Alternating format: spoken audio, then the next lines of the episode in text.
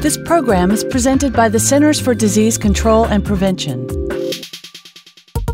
Disasters come in all shapes and sizes and can happen when you least expect them. Hurricanes happen in coastal states, earthquakes commonly strike the West Coast, and tornadoes and floods frequent the Midwest and the southern states, like here in Atlanta, Georgia. But no matter where you live, disasters do happen, and having an emergency kit is a key step in being prepared. Imagine a natural disaster where you only have seconds to evacuate your home and can only take what's already packed in your emergency kit. CDC went into the streets to ask people what they would include in their emergency kits. Do you have an emergency kit? If so, what's in it?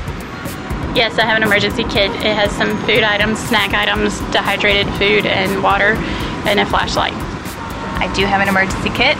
It includes there's some snacks in there, there's water, there's batteries, there's a flashlight. It's a hand crank flashlight. And there's emergency contact information. If you could only have one item in your emergency kit, what would it be? And why is this item important to you? I would think I would have uh, a gallon or two of clean water, obviously, because um, we can live days without food, but we can't without water. And clean water is probably the first problem you'd have in any kind of emergency situation. My passport and visa, because that's what is and the, the and the driver's license, of course, because I'm an international person and I require that for my and for to legally remain here. I think for, I guess on a, a bigger scope for like a natural disaster for a home emergency kit, uh, it'd be important to have non-perishable foods and some canned foods stocked and um, batteries, flashlights, uh, maybe like a tarp and blankets. Depending on the type of disaster, roadways may not be accessible, grocery stores may be closed, and ATMs may not be working. Before you experience a disaster, put together an emergency kit that includes at least these basics.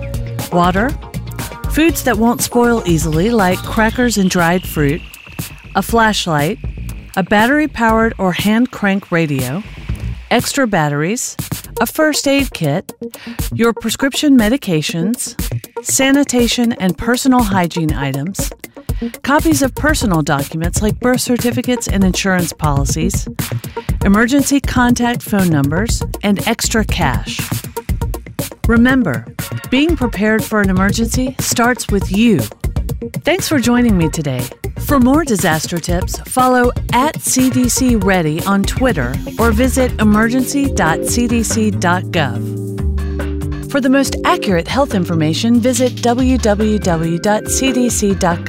or call 1 800 CDC Info.